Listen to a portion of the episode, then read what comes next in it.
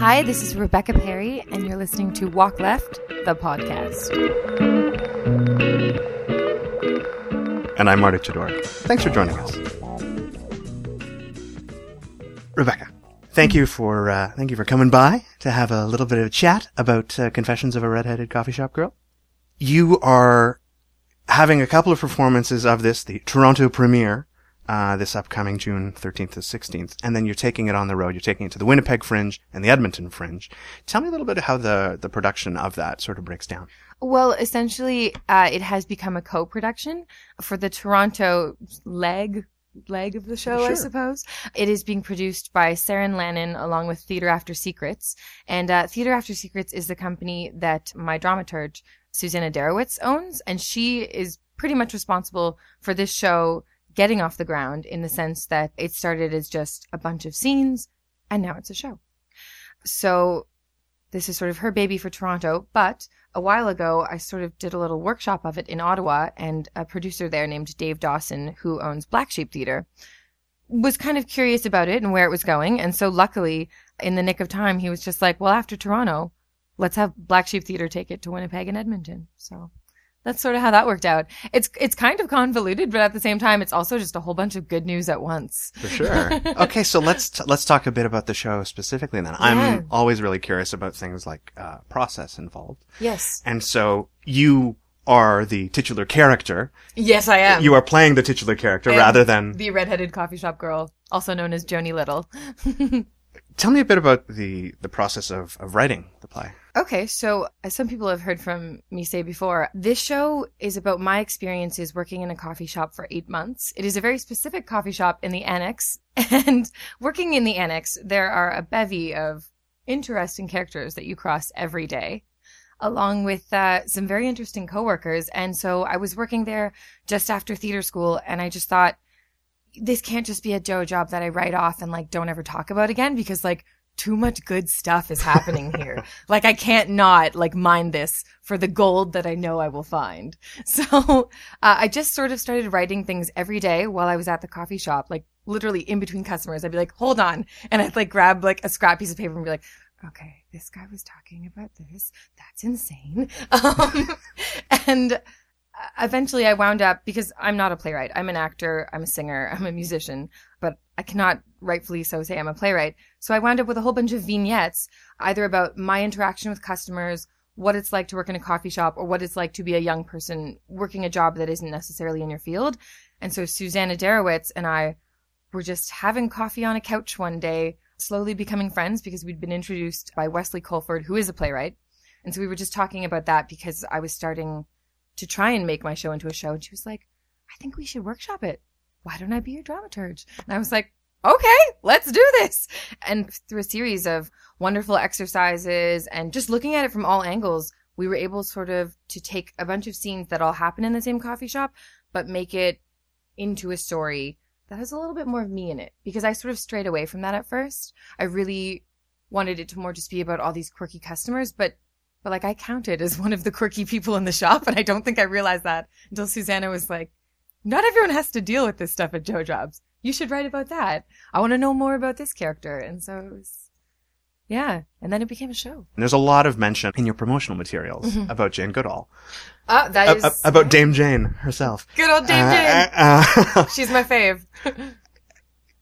I'm sort of curious how you drew that analogy. So, uh, that actually is one of the things that sort of became an aha moment that I had only just mentioned, like in one sentence in, let's say, like version two of my script. We've gotten to like version 97.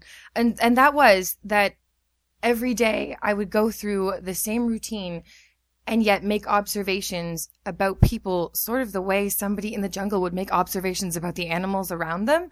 And so at one point I referred to myself as Jane Goodall just as like a joke. And Susanna was like, no, you're working in an urban jungle. It's called the coffee shop.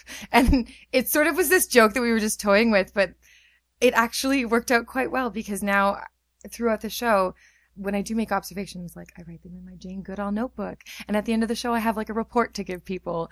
And there are cute things like she meets someone who might be her partner in crime for reporting in the Jane Goodall notebook. His name is Marco. Not going to say too much about him No, because please. Marco also becomes a through line as to Joni building up her confidence and realizing that, like, yes, she's got just graduated, but she does have something to offer to the world, as well as he sort of helps her realize when it might be time to leave the shop and what what else there is out there for her. And so the coffee shop in general is treated like an urban jungle. You will hear references to like customers being like monkey number one or like, yeah, it's quite, uh, we've, we've made it very whimsical. I was a little bit nervous to make it introspective just because I've seen so many shows that are so introspective to the point that like I want to just like fall asleep. So, but then on that note, I've also seen brilliant introspective shows. So I'm not knocking anybody in Canadian theater. I'm just saying I've observed as I do in this show. On that note, though, I do speak a little bit about myself and like what it is like to work in this coffee shop and be treated as sort of like five minute coffee counter therapy and that it's my job to listen to you, absorb all of your problems, give you coffee with pretty latte art on it, but you don't want to know the first thing about me. And that's an interesting relationship. And it's not just at coffee shops. Bartenders get the same thing. Servers, anybody who sort of works in like the food industry, I'm sure can relate to that, that something is expected of you at your job, even though it pays minimum wage. And that is that you are, you are supposed to be comforting to somebody because you're part of their daily routine. Then I'm curious, is there, do you think that that sort of work mm-hmm. leads you to being more attached to the observations and sort of seeing yourself and, and becoming introspective as a result? Or is it more, do you find that it, it would lead to more of a, um, separation from the other because it's, I, I, I don't even know if I'll leave this in, but I'm just curious, you know, cause there's that kind of, for instance, hmm. the one of the big criticisms against Jane Goodall was like naming and connecting to the animals she was observing. Yes. Which which doesn't give you that objective kind of I'm not studying animal behavior anymore. I'm now building a relationship with them. Which we have chosen to examine through a very specific I'm so glad you asked that question, Marty. I do. Oh, I do. I you're can. a delight. um, so Joni knows her Jane. And so uh, one of the big things was was that she was naming them and developing such a connection. And so for Joni, that's Marco. But then also there are certain customers, even though she does not necessarily agree with the way they live their life, she started naming them as well. For example, there are these two people that she calls Statler and Waldorf, like from the Muppets, right. because they're the two sort of coffee shop anthropologists who are in their late 40s who have quite a lot to say about the world, but but don't ever expect the world to talk back. And so uh, there is a scene where I sort of play Joni Jane Goodall because I'm observing their conversation and listening to it, but I'm also giving my commentary in between. And so I've tried to sort of have that Jane aspect, but also I've tried to sort of observe them from afar, but I also have gotten close to some customers. And so variety is the spice of life. So I've tried to have a little bit of everything. Because this is a show about observing people in a coffee shop, it does ultimately become introspective because if you're questioning things about other people, well, then you also ask the same of yourself. And so that sort of is a good path towards self discovery. And I find that in a lot of one woman shows, self discovery happens after a whole bunch of crap has gone down. I, the, all the one woman shows I've seen recently are about people that are in their 40s or 50s, celebrities who are sort of looking back on their life. And so I just, the reason I made this show about someone who's like 21 going on 22 uh, is because a lot of people don't want to examine that part of their life because it's usually the most awkward. like, what were you doing when you're 21? I'm sure you will only want to tell me a few things, not everything, right? And so, look at you smiling. So, so there we go. That's, that's sort of why I chose to do this because it's that awkward phase that everyone has to go through. And people talk about it in the past, but like while it's happening, like you don't know what to do. So it is sort of someone trying to like find her way through the urban jungle. In approaching the the character of Joni, how how fair would you say uh, her she, her analysis is of people? Well, how fair is is she in including slash excluding herself? I think she includes herself a lot just simply because she is not one of those people who wants to be like, nah, nah, nah, I'm nagging you, but I can't you know, like I can dish it, but I can't take it. That's definitely not her. She even makes like remarks at one point like, wow, I just said that about myself. Darwin would find that curious. So would all my friends who want to know why I stayed with that emotionally unavailable zombie for so long. Or like, she, I think she can make light of the fact that eh, she dishes it out, but she is sometimes guilty of the same crimes and therefore realizes it by seeing it in front of her. There is mention in your promotional materials as Oh, well yes. of a sock puppet. There is. Tell me more. So, uh, originally when I started writing this one woman show, I was like, oh, I, I can't do the whole like crazy like I Claudia thing with like masks and have like a bunch of different characters because I want that sort of like hustle and bustle of a coffee shop, that like espresso jitter.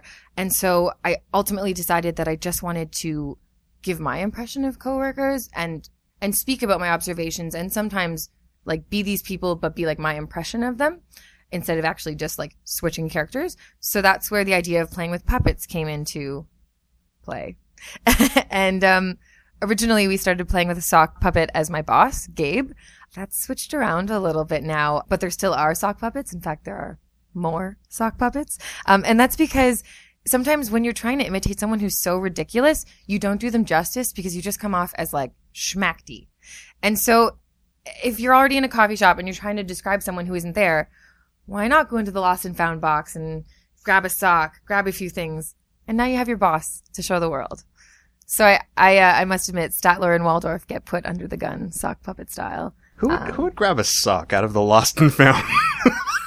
I don't want to know where the coffee shop I- sock has been. I, um, I actually, I sort of talk about that as well. I'm like, what child played soccer in this? I'm like, but uh, when it's Fair like six thirty in the morning and like you were hungover the day before, or you got hungover, and then you're at the shop and there are no customers because it's like Yom Kippur. What else are you gonna do other than entertain yourself? Is the question I ask everybody. and it's funny when people walk in on that. Like I've walked in on people in coffee shops where you can tell they haven't been customers for a while because they're like reading a book and they're like sitting cross-legged and they're like doing a yoga pose and you're just like, one cappuccino, please. this uh, this play obviously is built on all of your own observations. Oh, on that note, I actually did interview quite a lot of friends and just uh, people I knew who did also work in coffee shops. So there are a few stories in there that are not mine, but that happened to friends of mine. Uh, for example, there's a run-in with a politician that happened to a friend of mine in the coffee indie coffee shop she worked in, and luckily she gave me permission to use the story. So it, it I've tried to make it as whole as far as like a view of Toronto indie coffee shop culture because like I did only work in one coffee shop in the annex. There are a million that are well respected for not only having good coffee but having like a great atmosphere. And so I tried to cover as much ground as I could from like Danforth all the way to High Park, all the way down to Union Station. I think I got interviews from almost 30 people. So, did I use all their stories? No, but did it give me a much more whole look at Toronto, Toronto coffee culture, and just like that whole scene in general? Yes. I was gonna say because like eight months. I mean, that's a that is a good chunk of time. But it's not enough. But yeah, it's. I wasn't gonna say it's not enough, but it's yeah, it's It- a it's a limited sort It of limited subset. scope. It's Oh, I agree. test group. No, no, no. I'm not being critical. I'm just kind of like, oh, it's the scientific, the Jane Goodall thing. She only, it's like one chimp, and it's you know, you don't have enough. uh Exactly. And and honestly, uh, that was because Joni Little, aka myself, decided it was time to leave before she went full fledged crazy. Um, because when you work somewhere every day, I worked full time for eight months. So when you work somewhere for uh, about eleven hours a day, six days a week, because people always call in sick, and you're not that mean person who does that. Yeah, it becomes your life. It not- I'm not- consumes you. I'm not invalidating Oh, the eight months. And I wasn't inferring that you were. I, I'm just saying because I was like, well, what would Jane do? Obviously, she would get more sources as well. so at what point did? Because you were talking about it with the individual who became your dramaturge. Oh, Susanna, yes. When did it? When did it transfer over from these things? Did you always kind of want it to turn into a show? I, I did. Um, but the way I write is almost uh, in the style of like a novel. It is. It's, I write episodically. So yeah, she sort of helped me transfer it from being in like a the form of a novel to being active. Because that's the thing. When people write observations, they write in the past tense because it's something that they've just seen. And so they talk about what just happened. Um, and so we've made a lot of the scenes that obviously have not happened to me for like two years. We've made them active and in the present and because she's like right in the middle of them, it's much more interesting to watch instead of being like, well, this happened yesterday. Right. Nobody wants that. I mean, if they do, that's great. It works for stand up, but it Yes, doesn't really work But it doesn't work for a one woman show because it's only me out there entertaining them. So uh, I'm gonna do my my best to be entertaining. Are there are there vignettes when you revisit them and telling them? Do you do you relive those moments Oh or God, yeah. There are some where I had like okay when I worked in this coffee shop, um, we had a lot of customers come in from Israel, uh, and so I had a woman come in, and there was a bit of a a lost in translation thing that happened to us because she did not speak English at all, um, and I had this woman uh, spit in my face because I served her a soy lilac latte, not a lactose free lilac latte. For the record, they both don't have lactose in them. Needless to say, she was upset and like did like a, and I was like, like in shock. So there you go. That's, yeah. Wow. There are some shocking things that, yeah. So, so I, yeah, I, I actually talk at one point about how I feel like I've lived five lives since high school because you just experience the weirdest things when you're behind a counter. And that's not, that does not go for just coffee shops, obviously. And so every time that moment happens in the play, I must admit I can picture exactly what she looks like and like the shape her mouth made as she was like, as I didn't know what she was going to do, but like she was doing something and it was her going to like spit on me because I'm just so awful for mixing that up. some people are lactose intolerant and some people are just intolerant yes. or in- intolerable? intolerable, I think would be, that's a great joke. Why didn't I use that? well, you know, there's still time. There's still uh, and editing. gosh, that's It's that's insane, the that's right? the that's the worst of like you see the you see the best and the worst. Well, I don't know if you see the best, but you often see the worst of humanity working retail in the do. service. in the service industry. industry. You you can see the best if they like cherish it as like a part of their daily routine, which some people do, and I do speak about that. But th- there are a lot of people where uh, it's like the minute they walk in the shop, they've been given the right to tell you to do your job as quickly as possible. But if you mess it up, you are awful. It's like uh, Yet you only get paid minimum wage. Of course. Like, yeah, because I mean that's that's true. You're talking about like uh, so many people have almost a, a ritual with their coffee. Oh, they do. Coffee is a very, I think, a sacred thing to some people. I know that when you use sacred, you use it with like amazing like artifacts from China at the ROM. But apparently, to a lot of people in Toronto, if you have your coffee made right in the morning, it does dictate how your day goes, which I have noticed and observed. And sometimes I'm even guilty of. Like if I get a good cup of coffee, holy heck, I'm in a great mood. And I find that interesting because a little while ago, that wasn't the case. Like sort of pre Starbucks taking over the world, it was more fashionable to make your coffee at home. And so I also talk about like uh, the fact that like coffee and like its adventures have gone much more like coffee's in your face now, you know? It's a little more uh it's it's there, it's present. It's it's part of being trendy in Toronto.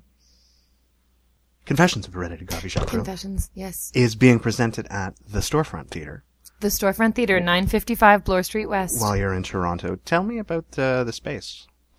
the storefront theater is oh it's an awesome space i, I chose it for for good reason so Benjamin Blais of red one theater collective they have taken this space and revamped it. It used to just be a pharmacy a rexall pharmacy i believe.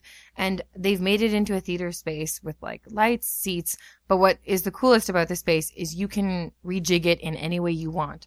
So people have played on all four walls of this space. They've even used the front because the front sort of looks like a shop as a theater space. So what's nice is it's constantly being reinvented. And I think that's what's making it sort of a hot new space in Toronto to see theater at because you never know what you're going to step into. And for me, that's exciting. Uh, for example, like I'm not doing it traditionally at the back like some shows have. We're kind of trying to turn it into a coffee shop. So, uh, hopefully you guys like what you see because uh, we've gotten creative. That's for sure. How did the Indiegogo campaign go? It went very, very well. Thank you for asking. Um, uh, we ra- we almost got to our goal. We got to 1,170. Um, so yeah, we were like four sixths there. And what that means for us, which is amazing, is that Saskatoon might be a reality. Uh, we were going to initially do like a BYOV at Saskatoon, but it was it was an issue of like funds and stuff like that because since our Toronto production hasn't already happened, we couldn't really project how well the ticket sales would go. Um, hopefully, all you awesome people come. But uh, this means that we might be able to do Saskatoon anyways. And we also did a fundraiser a while ago, which raised a little bit more money. So right now, I think it's like we can like see the finish line. I think we just we really need to concentrate on boosting our ticket sales for the Toronto show, and Saskatoon can become a reality. And if we're lucky, Victoria as well. So uh, Fingers crossed. fingers crossed, right? Yeah, it'll be a fun summer for Redheaded Coffee Shop Girl.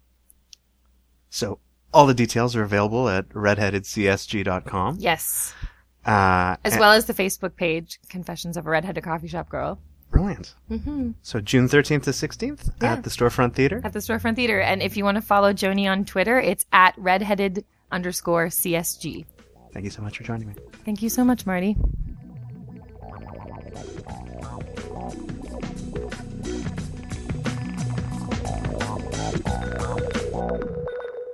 Thanks for listening to the podcast. If you have an upcoming Toronto based performing arts project or production, I want to talk to you about it. Visit walkleft.ca.